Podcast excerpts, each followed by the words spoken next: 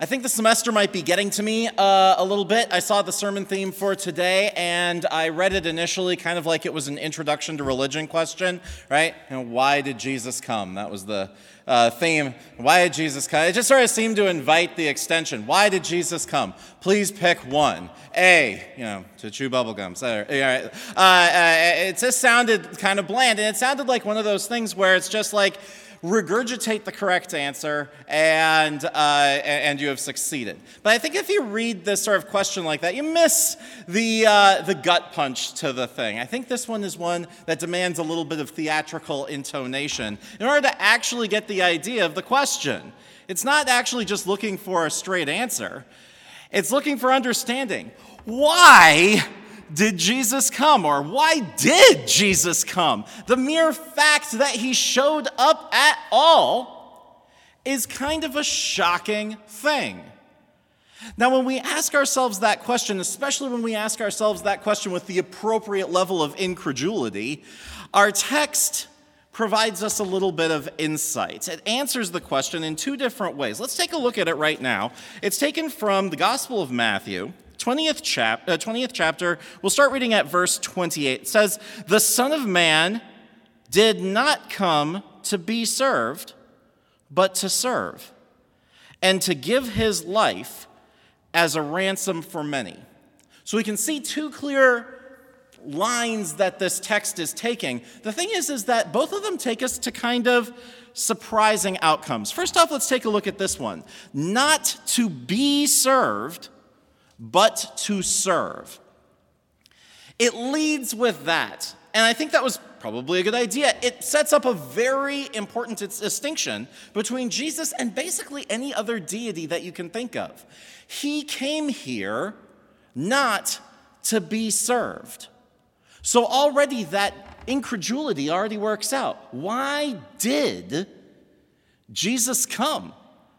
We didn't have anything to offer him. There's nothing special about us. There's nothing that we can give to him that he doesn't already have. The silver is mine, the gold is mine, all things in heaven and earth and under the earth already belong to God. Why would he come?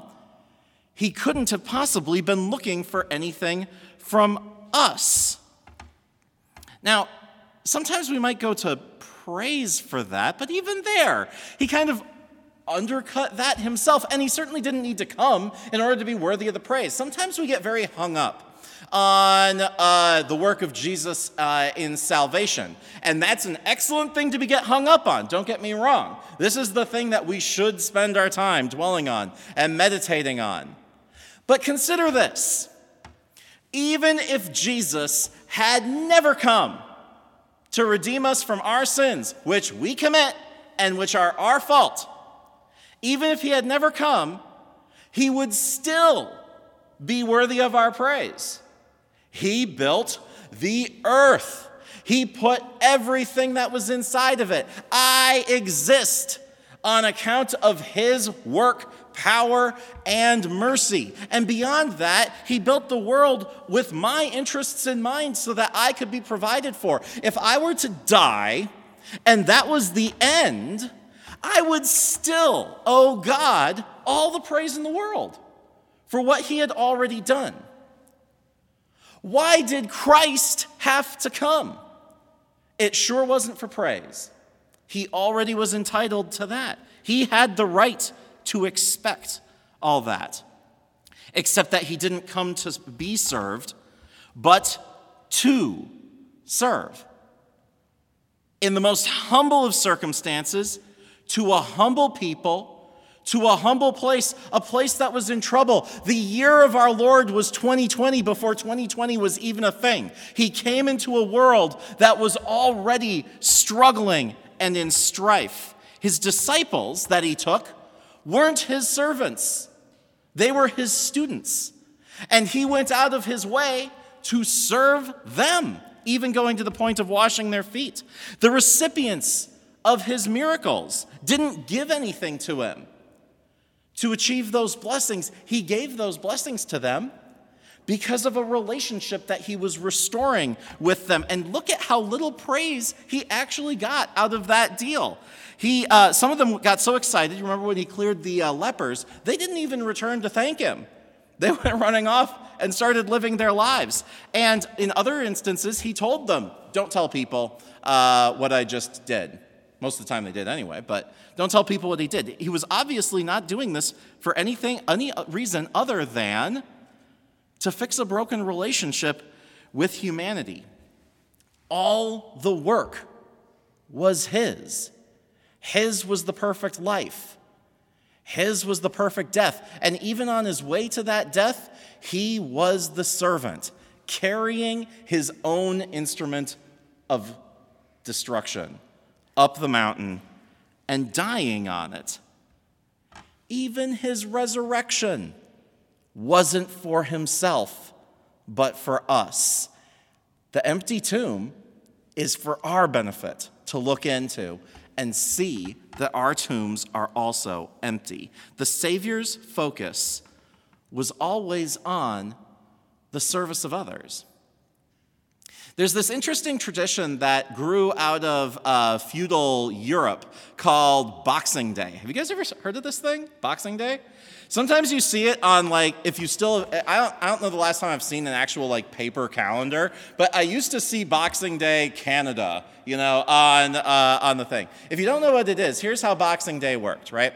If you were a noble living in old UK, in old England, and you had a staff of servants, they all were dedicated to you, but still would want Christmas Day off. Because who wouldn't want Christmas Day off? It seems like one of those things that should happen. But you're a noble, and you have people coming over, and there's supposed to be this great big feast, and you really need your servants to be there to serve that feast. But at the same time, you don't want there to be that much spit in the feast. So you're going to have to do something nice for the people who are making the food and serving it to you. And Boxing Day was the solution. Boxing Day was going to be the day after Christmas. And on this day, the servants would all have the day off. The nobles would be, at the very least, responsible for themselves. And actually, over time, some new traditions grew up out of this where it was kind of a role swap. And on that day,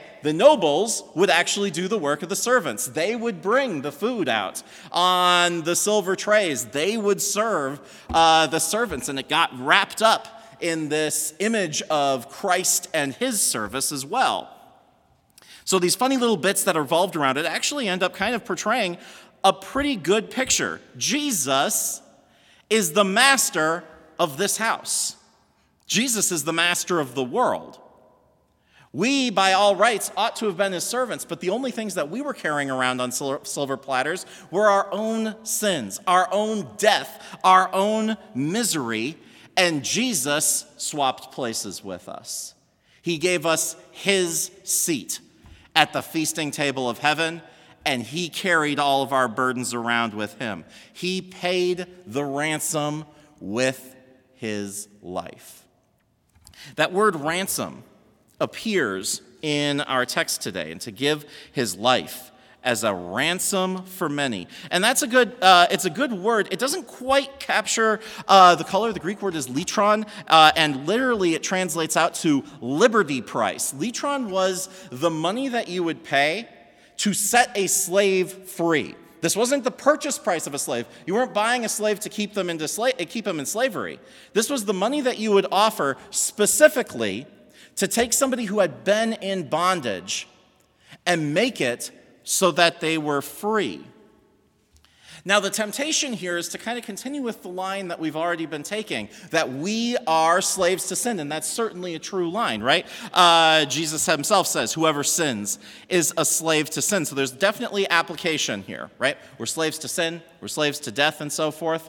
But that's not actually the color that our verses are putting on this particular kind of slavery. Let's just rewind a couple verses here and take a look at the context. I'm just going to rewind to uh, chapter or verse uh, 26. It says, "Not so with you. Instead." Oh, by the way, I should just say, uh, with that, not so with you, it's because the disciples were arguing once again about which one of them was the greatest, right? He says, Instead, Whoever wants to become great among you must be your servant, and whoever wants to be first must be your slave, just as the Son of Man did not come to serve, but to, or not to come to be served, but to serve, and to give his life as a ransom for many. Jesus inspires something special in his followers. Jesus sees something in his followers, an unusual piece of fruit, an unusual fruit of faith. Because what is it that usually happens to a person who has everything? If I were able to walk out of here and my chauffeur would be waiting for me with my limousine and he would cart me off to some delicious restaurant, which is supposed to be closed because of COVID, but has opened because of the obnoxious amount of money that I had to throw at them. And then we carry the di- dinner over to my private yacht. Like, I would be a kind of unapproachable person, and I would expect a lot out of life. I would probably be disappointed frequently. I would be spoiled. We have an expectation of people who have everything that they are going to be disagreeable, unpleasant, and evil. We think that they are spoiled fruits, and that's usually true. And yet, in an amazing paradox, we are the recipients of everything. All the treasures of heaven have been given to you as an inheritance marked by God sealed by Christ's death, delivered by the Holy Spirit. You are the heirs of heaven and all things. And what it does to us is not turn us into spoiled brats, hopefully, but instead allow us to be Christ like, to be slaves to others, to serve others. Our faith does something else. We emulate him and become servants. His life was a price to buy slaves freedom. And the slaves that he sees are the ones, or the slaves that he saves are the ones who are slaves to others. The Savior came to serve us so that we could serve others. We are made Christ like, free of death, free of sin, ready and able to serve. Why did Christ come? He came for all of us. He came for you. Amen.